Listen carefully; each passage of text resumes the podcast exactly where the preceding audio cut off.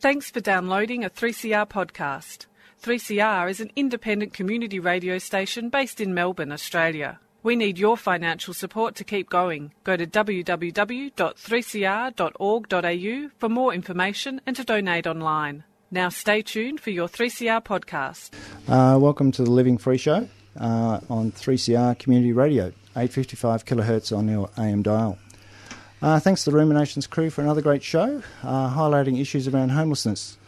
My name's Bill, and for the next hour, my guests will be talking about alcoholism and family disease. I'd like to welcome Trish and Cheryl to the studio this afternoon. Hi. Hi, everyone. I'm Trish, and I'm an alcoholic. Hi, everyone. I'm Cheryl, and I'm an alcoholic. So as members of AA, they're going to share their experience of drinking and how AA has helped them. So usually we start talking about what it was like growing up and how when you sort of became interested in alcohol or alcohol became an issue in your family. So starting off with you, Cheryl, so what was life like early for you? My father was an alcoholic and it was... could say, I suppose, walking on eggshells most of my childhood, and there was a lot of crashing and bashing going on also in the family home. I was very frightened of him, I remember that, as a child. So what sort of things would go on at home? Oh, you know, he'd drink every night and he'd... come home from work and he'd sit at the kitchen table and have his dinner and, I'd be frightened sometimes to look up or look at him sideways or something, and if he'd drink, he'd keep on drinking, and some nights he'd, Mum and him would have an argument and we'd all be pushed out, told to get out and pushed out the back door, and we'd all... My brother and I were, little, and we'd go out into the garage and stay there until we heard a crash, and Mum would look in the back veranda window and she'd see him. He'd fallen. He'd gone to sleep. He'd gone into a blackout and fallen asleep and fallen onto the floor. So she'd then get my little brother, he was very little as a child, and little bag of bones he was, and we'd hoist him up. She'd hoist him up through the laundry window, and he'd climb into the cement troughs and out into the floor and under the back door for us, and we'd all come in. But then I'd freeze then because I was too frightened to walk past him, and I always had this fear of him going to grab my ankle as I went past. And remember, I used to be crying a lot as well because of the fear, and actually one night he did grab my ankle, so anyway, I did get away from him, and Mum just used to bustle us both in the bedroom, and we used to sleep in the same room when we were little, and just get into bed, and the next day he wouldn't know anything about it. He didn't realise that he'd put us out in the backyard, and that's where we stayed until he fell asleep and all this. So, yeah, that was life as a child growing up. Yeah. So what was life like at school for you then? I was a bit of a loner. I was a fat kid, one of those. Unfortunately, it's just how I was, and I'm still battling the bulge now with the age that I am. But so I didn't really... at school I never really had many friends. I was a loner. Didn't communicate that but as a child at school. No. So what about friends? Were your friends? I had a few friends, just neighbours. That's all. There wasn't a close family. My mum had a sister who was a lot younger than her, so. I suppose my auntie, she was actually 4 years older than me, and so we had a relationship growing up. She was always there. I used to talk to her but about some things, and she always used to say, "Oh, you don't talk about things like that." And I used to keep things to myself, and yeah, that's how it used to be. But apart from I used to be invited to some birthday parties, I suppose, but no, nothing out of, nothing like my grandsons nowadays, I can tell you. No. Goodness gracious. Yeah. What a social life they have. So how were you introduced to alcohol yourself? Well, I always said I'd never drink because I didn't want to be like my father, because I just assumed that, well, you know, if you drank, you just keep on drinking. I just didn't want to drink like he did. And so I never really started drinking. Even at my wedding, my father had put pink champagne on the tables for us for the toast and that, and I remember having a sip and I'm thinking, oh my God, it tastes awful. But, you know, I sort of done the right thing, I suppose, and that was it. And I mean, I was married very, very young, but it didn't interest me. It probably, yeah, not until my 20s I started drinking to be sociable, and we were invited to friends' places. So friends I'd made at work who were our age and had children my age and same age as my kids. And so, yeah, I started to buy wine, bottles of wine, but that was only to be sociable. It wasn't a daily thing, let's put it that way. No. Yeah. So did it have an effect on you? Did you notice the effect alcohol had? Yeah, I used to like the effect that it had. It made me happy. It made me feel that I could talk to anybody and I can communicate with anybody. And, yeah, it made me happy and alive, I suppose you could say. Yeah. Yeah. Mm. So did you have any did it change the way you behaved? In the beginning, it didn't, because I really didn't drink.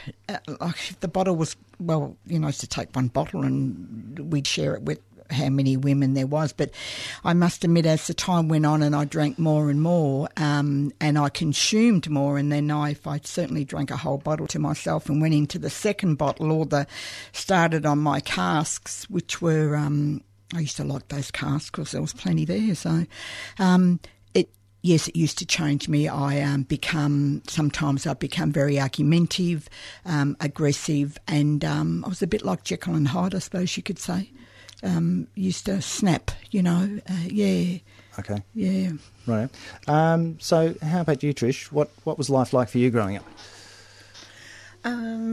I grew up in a very small country town in central western Queensland, and I'm adopted, and I thought that was why I felt different as a child growing up.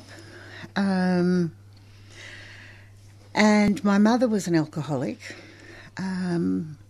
although that actually didn't take place until I was about 10, and...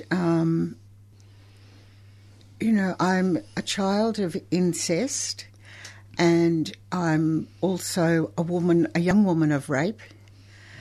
And so that, coupled with feeling as though I belonged to no one because I was adopted, I just felt different. And I certainly didn't have many friends come around our place because I never knew what my mother was going to be like.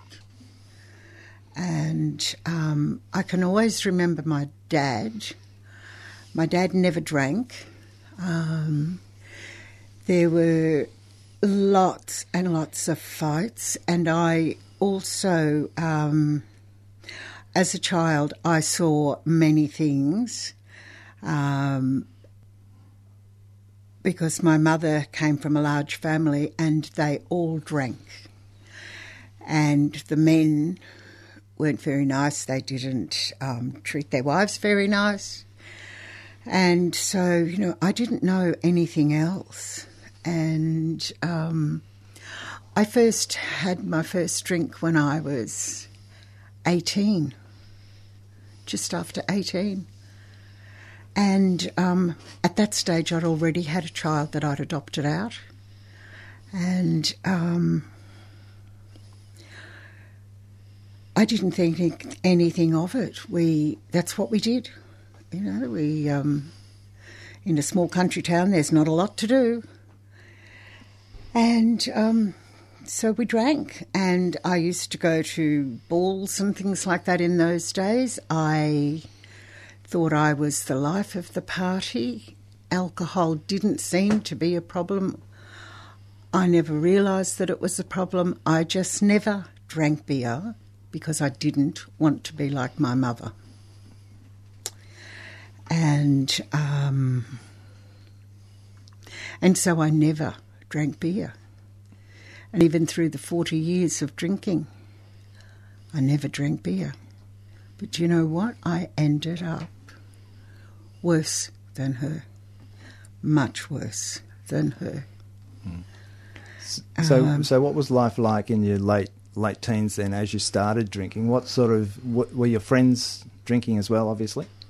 Yeah. Yes, but also I sort of... I moved around a lot after I had the child. I mean, I went back home to my hometown and, look, it just got too complicated. And I was never going to marry anyone from that hometown who would want to stay there anyway. So, you know, and unfortunately I was pregnant when I sat for my year 12, though I had spoken to a priest and I had organised my own business of where I was going and what I was doing, and that's what I did. I'd got myself into trouble, and I was going to get myself out of trouble. But, you know, eventually I did get married. I'm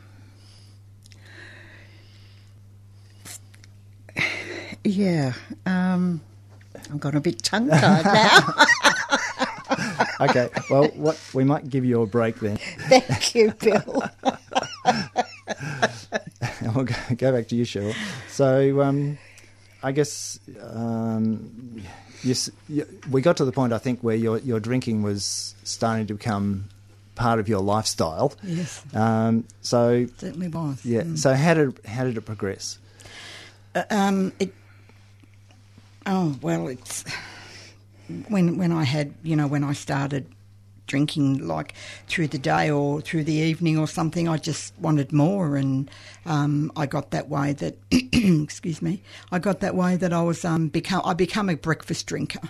So I'd have, you know, the good old Wheat Bix or whatever the case may be, and there'd be a nice glass of Chardonnay sitting alongside of me, and I knew I couldn't have any more than the one drink because I had to drive to work. And I probably lived 20 minutes to half an hour from work, so I had to drive early in the morning and get to work. And so, but then it got that way that when I did, when I did get home in the afternoon, early afternoon, I'd start drinking again.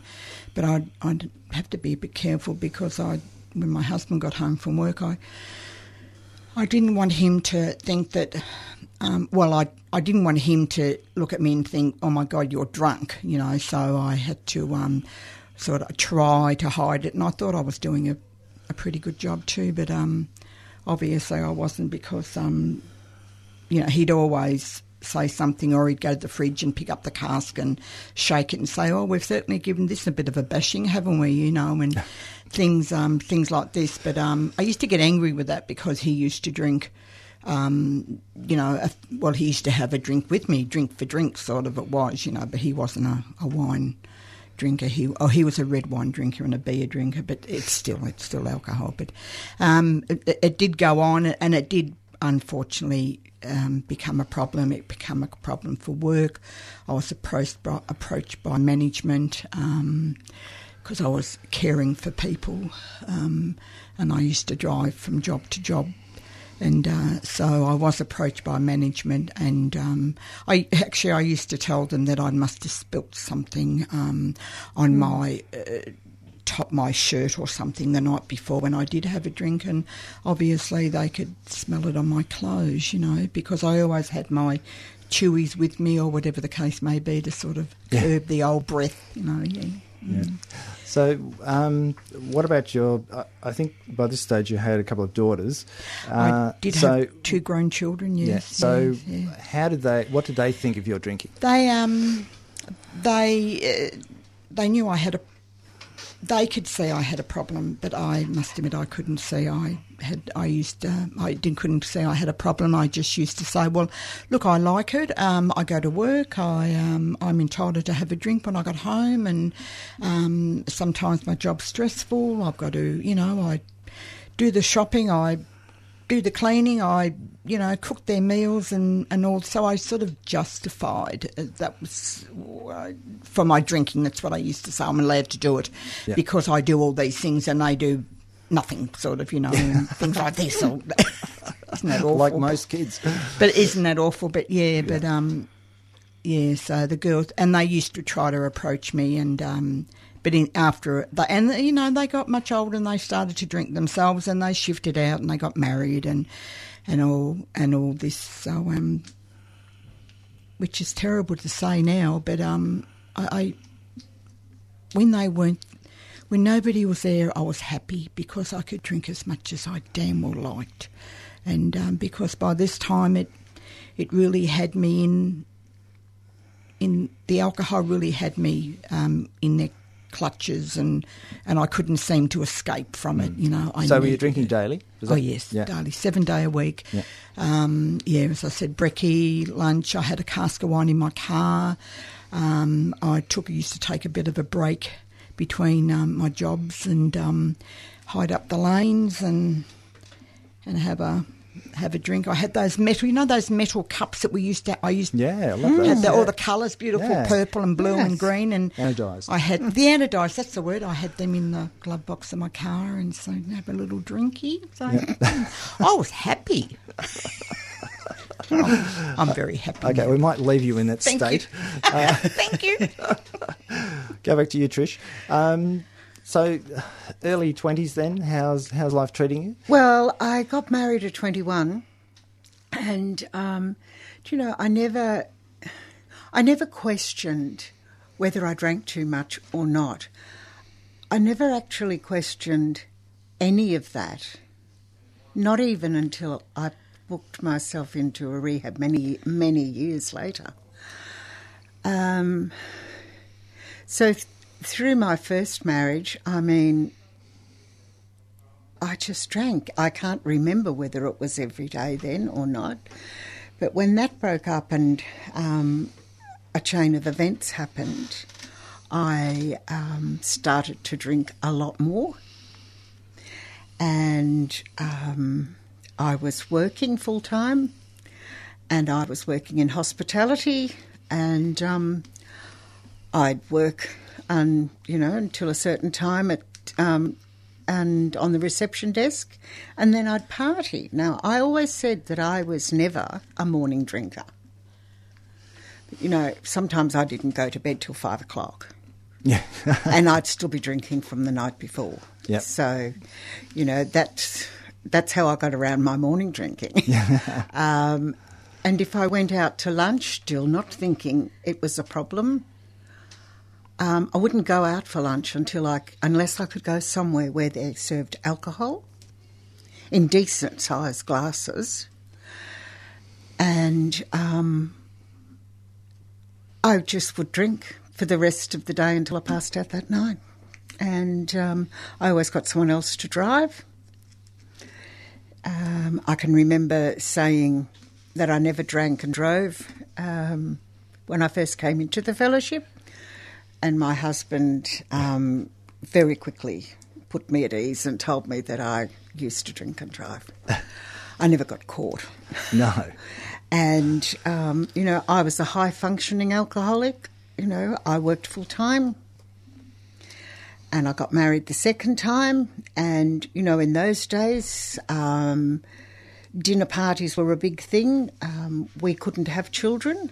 And so we entertained all the time.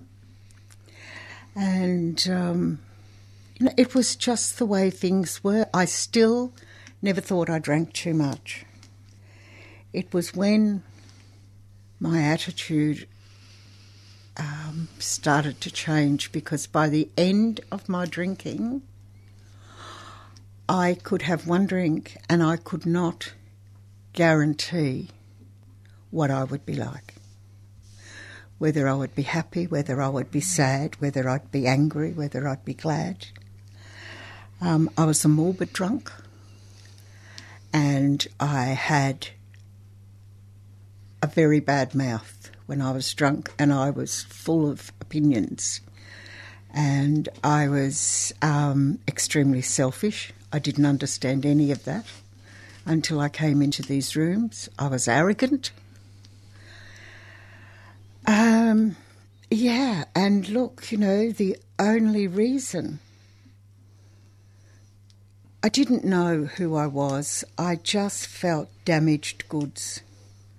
And that was from my childhood. That's really what I felt. And the drink made me forget that.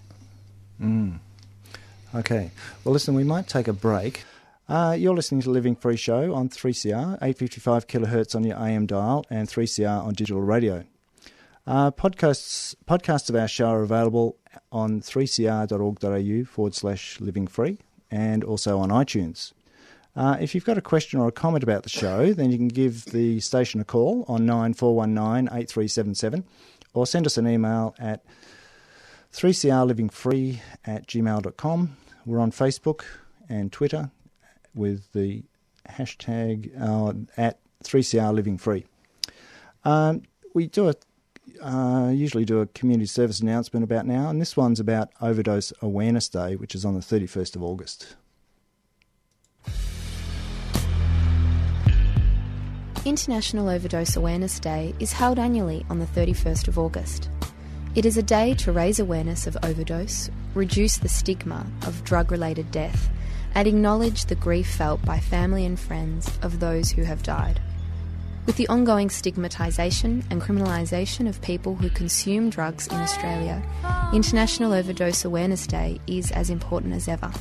This year, 3CR will be broadcasting a special half-hour program at 10 a.m. on Friday the 31st of August. Join us for a panel discussion looking at current efforts to reduce the tragic loss of life from overdose in Australia. Experts will offer perspectives from the fields of research, service delivery and, most importantly, peers in the community.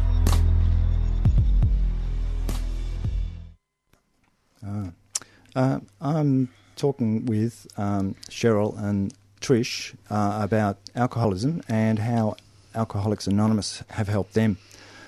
So, Cheryl, you were talking about, you know, living a normal life, high-functioning alcoholic. What sort of things happen in your life that sort of represent how far out of control things can get? Well, one thing comes to mind is that I went away for the weekend with my husband, and I went to Eildon, had friends who had a home at Eildon, and so we went up there on the on the Saturday morning, and yes, since we got there, yes, the wine started rolling out, and I was, well, thoroughly enjoying myself. So we went for walks and things like this, and then in the late afternoon we took a barbecue down to the pondage, and where they had barbecues and everything, and red wine, white wine and all this. So things were going really good, and we finished what we had there, and then there was there's a little pub there at Eildon, and so we went into the pub. Well, I remember walking in to the pub and having a wine and lots of sort of singing to the music and enjoying ourselves, well, myself anyway. I presume everybody else was enjoying themselves, but I know I was having a whale of a time. And I can honestly say I don't remember how much I drank. I don't remember leaving.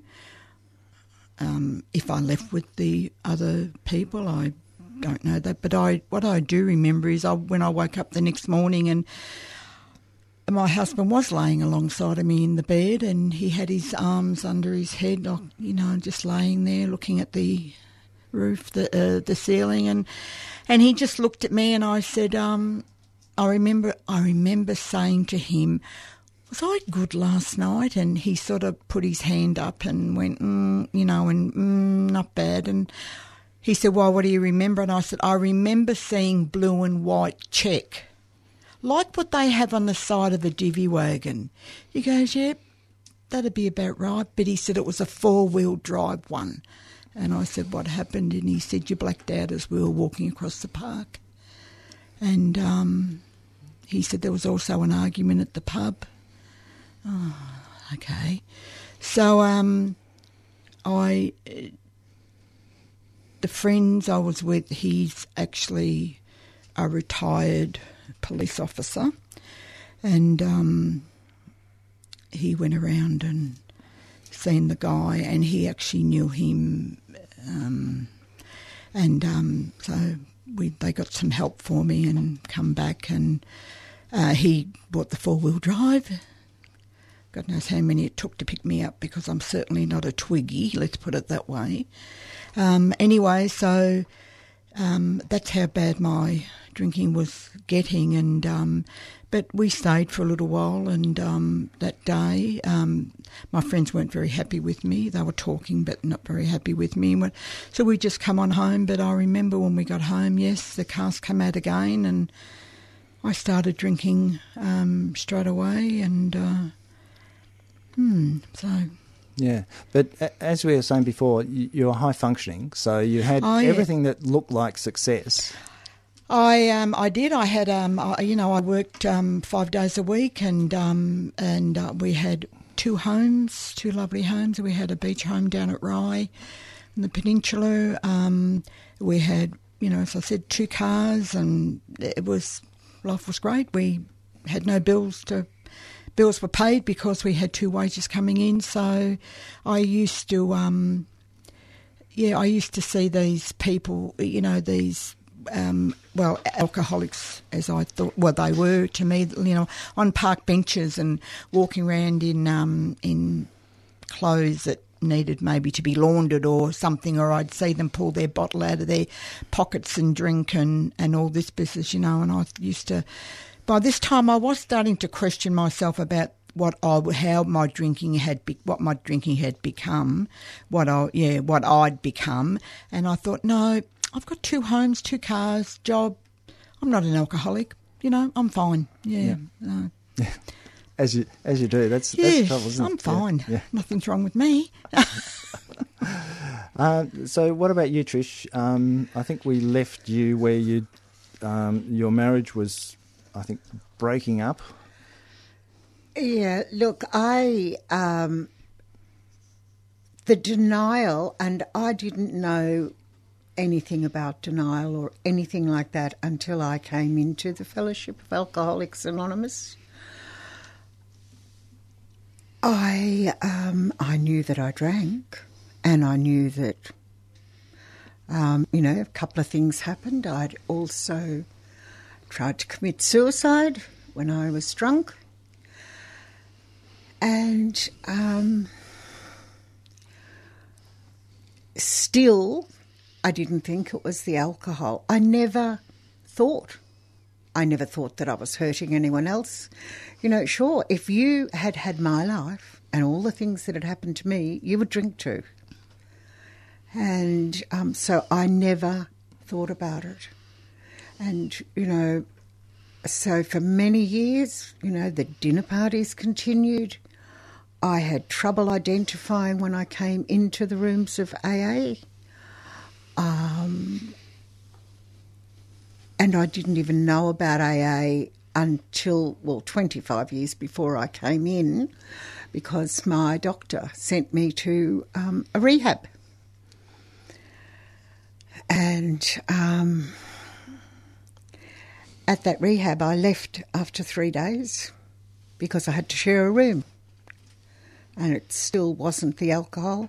I can't remember having any counselling or anything at that rehab. Mind you, I was probably still drying out after 3 days, and for a period of time, I don't know if it was weeks, I don't know. I didn't have a drink.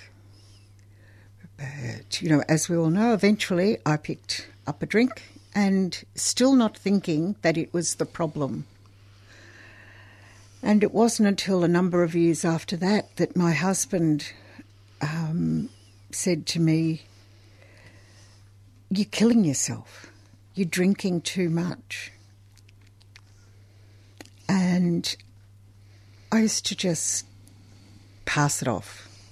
You know, I was working full-time, and at that stage I had a business 7 days a week, and I had a bed and breakfast, and we were doing up an old home, and life was full, and I drank. I would never let anyone get any close to me at all. I can remember when I came into the fellowship and when I'd been in there a little while, AA taught me how to hug again, because nobody got that close to me.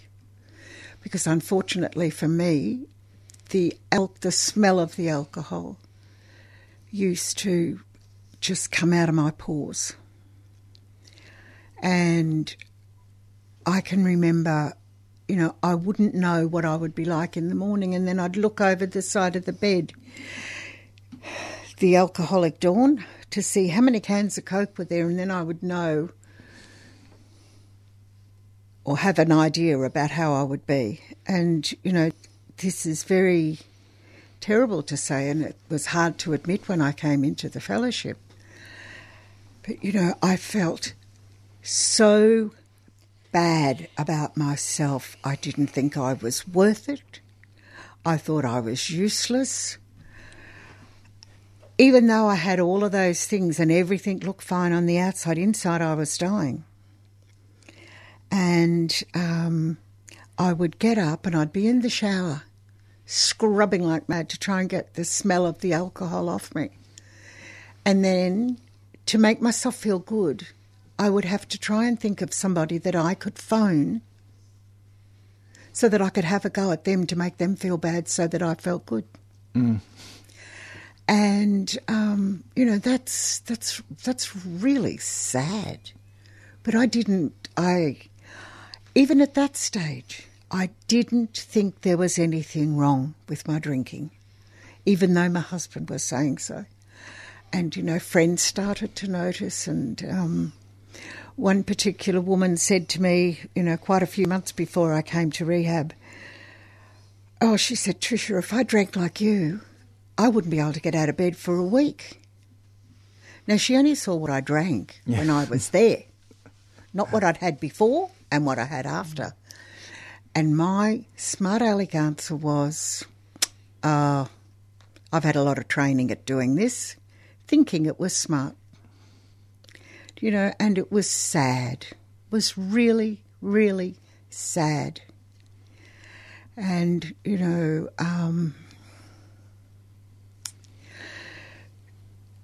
when I eventually went to a rehab, the only reason I went was because it was 12 o'clock on a Wednesday, and I knew my husband would be home from work soon, and if he came home and found me drunk again, I knew at that stage that he would leave and walk out the door, because by that stage we were opposite ends of the kitchen shouting at one another all the time. And, you know, I'm still with that man today, and we've been married nearly 38 years. And as I said to someone last night, you know, the more sober I get, the better he looks. And, you know, and that's what AA has done for me. But it's, I don't know if I'm getting ahead of myself here, Bill. It's just flowing. So, you know, I never wanted to go to AA. Why would I want to go there? It was full of men. So I went to Women for Sobriety. And I used to come home and I'd say to my husband, I don't know how I could ever not drink there. I said, all they do is talk about drinking. And they had given me a leaflet, which I never opened. And all the many, many, many years later, 25, 30 years later, I realised it was the newcomers pack. Yeah. And, you know, and I didn't know that until I came to AA. And you know, and I only came to AA because I went to a 12-step program, and the only reason I went there, I needed somewhere to go. I didn't have any money, but I had private health. And I made a call. And I'd made a call to the first rehab that I was in 25 years prior, and they put me on to the rehab that I ended up going to. And I was there within 2 hours, very drunk. And my husband couldn't contact me for a fortnight. He had no idea why I'd done it. I couldn't tell him, because I knew that he would know that I was drunk because I would slur my words. So he had to be told by a friend. And, you know, that's not a very proud moment either. But, you know, for me, the day that I walked into that rehab was... You know, my God had been doing for me what I couldn't do for myself all my life. And I didn't know that. I didn't understand that. I didn't have a higher power. I believed in God, but, you know, my God that I had at that stage was a punishing God, because I used to bargain. If you get me out of this mess, I promise I'll do this. And I never ever did. And, you know, it's... Slowly, I thought that I had joined some crazy place that used this unusual lingo, yet I felt at home. And I knew, and I felt as though I belonged, because people spoke the way I felt. Okay. Well, listen, we might take a break there. So I think, Cheryl, we've sort of got up to the point where... Your daughters were concerned about your drinking. So what was the thing that triggered you to address your drinking issues? It was one Saturday night. My youngest daughter had come around. I'd been drinking all day. I got in my car in the morning on a Saturday morning, went down and bought the Herald Sun, The Age and sort of things like this, and they were spread all over the place. And again, my husband and I weren't talking. Not because of my drinking, just because of, anyway, something else had happened. And so I'd come home with my papers and poured myself a glass of wine and off I went. And so Saturday night, I was told this. I don't remember her coming around or anything. I don't know what time I blacked out, but I... did eventually, and I remember her poking me on. I remember somebody poking me on my right hand, on my right shoulder, and her father had informed. She thought I was dead, and her father had informed her, no, I wasn't dead, that I'd been drinking all day, and I'd gone into a blackout. So that's all I remember. And I woke up the next morning, and I'm still not talking to my husband, and. It was, I got a couple of phone calls saying that my daughters, when they'd finished work that day, that they wanted to come around and see me, and they had concerns for me, and they needed to speak to me about something. And I knew straight away what it was. Actually, I didn't have a drink on that Sunday, which was quite unusual, but I remember, you know, a few months, you know, leading up to this day that I'd got to the stage where I wanted to stop drinking. But the more I thought about stopping drinking, the more I drank, if that makes sense. I remember sitting down one day with a pad and a biro at the kitchen table with a glass of wine in front of me, and I was writing down all these things, why I was drinking, and trying to work out how to stop drinking on pen on paper. But, yeah, so that's... And actually that was the last time I'd had a drink on that Saturday night, or Saturday, I should say, yeah. So what happened then? Well, they come around on the Sunday night, late Sunday, or, you know, 6:30 or something. They come around and they were, they told me they were very concerned for my health, what They could see that I was drinking more. I was constantly under the influence of alcohol, and they were worried about me. And they both said that they loved me very much. I was a loving mother, a caring mother, but I'd become like Jekyll and Hyde, you could say. And they said, did I want to stop drinking? Do I need help? And I said, yes, I do want to stop, but I don't know how. And I'm very, very fearful of stopping. The thought of not having a drink frightened me. I didn't know how to live without a glass of wine in my hand, let's put it that way. And but they said that they would be there for me, make arrangements to go to the doctors and things like this. So, and this is what we done. And I thank God every day that I put it down on. I finished on that Saturday night, whatever time, I don't know, and I haven't picked up a drink since. So, yeah. So how did you manage that? I come to the doctor with me, family doctor who I'd been going to for over 30 years. He said he had noticed some differences in my, you could say, my 6-monthly blood tests that I used to have, because one of them was a liver function test, but he never mentioned anything to me because when I used to go over there, I certainly wasn't under the influence of alcohol or anything. I had a drink, of course, but I certainly wasn't drunk. But he put me onto antabuse and he told me to take a half a tablet every day at the time that I was thinking about having a drink. And I said, well, I'm thinking about having a drink at 8 o'clock in the morning when I'm having my Weet-Bix sort of, you know. He said, if that's what it is, you take your half a tablet then. But he said, see if you could spread it out, let it go for a little bit longer, which I did. And so I took these antabuse for nearly 3 months, and I got to the stage at the end of the 3 months that my husband sometimes said to me, have you taken your tablet? And I went, oh, no, I forgot.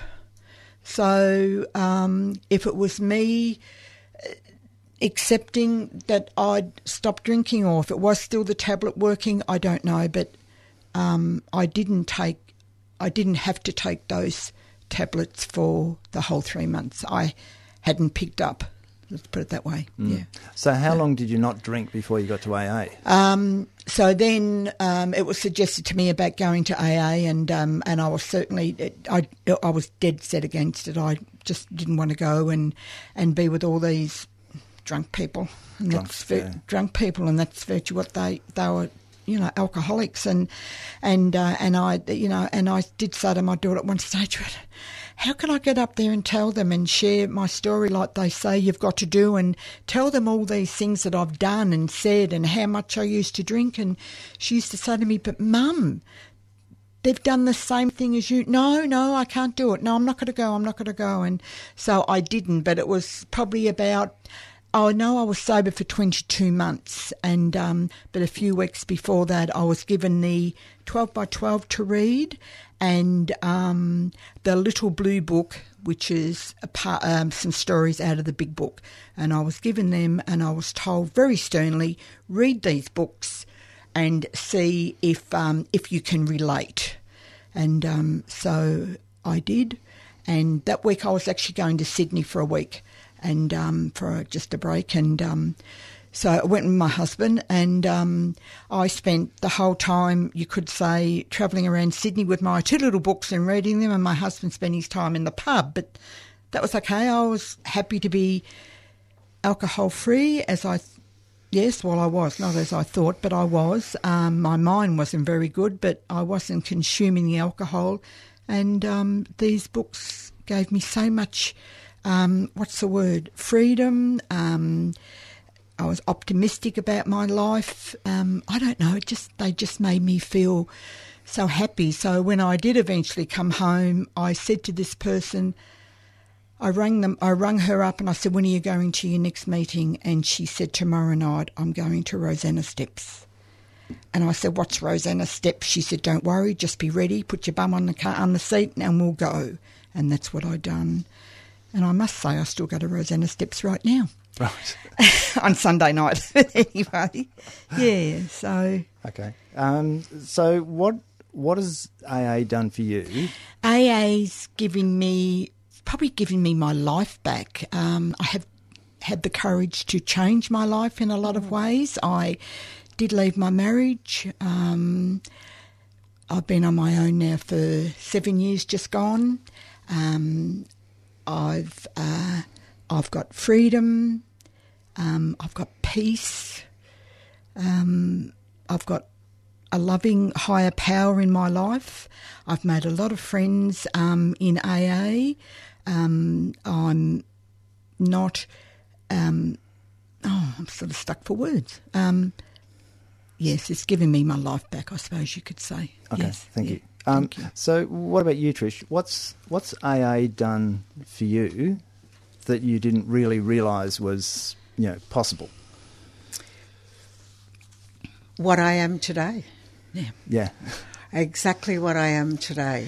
I'm not frightened. I don't... as I was sharing over lunch,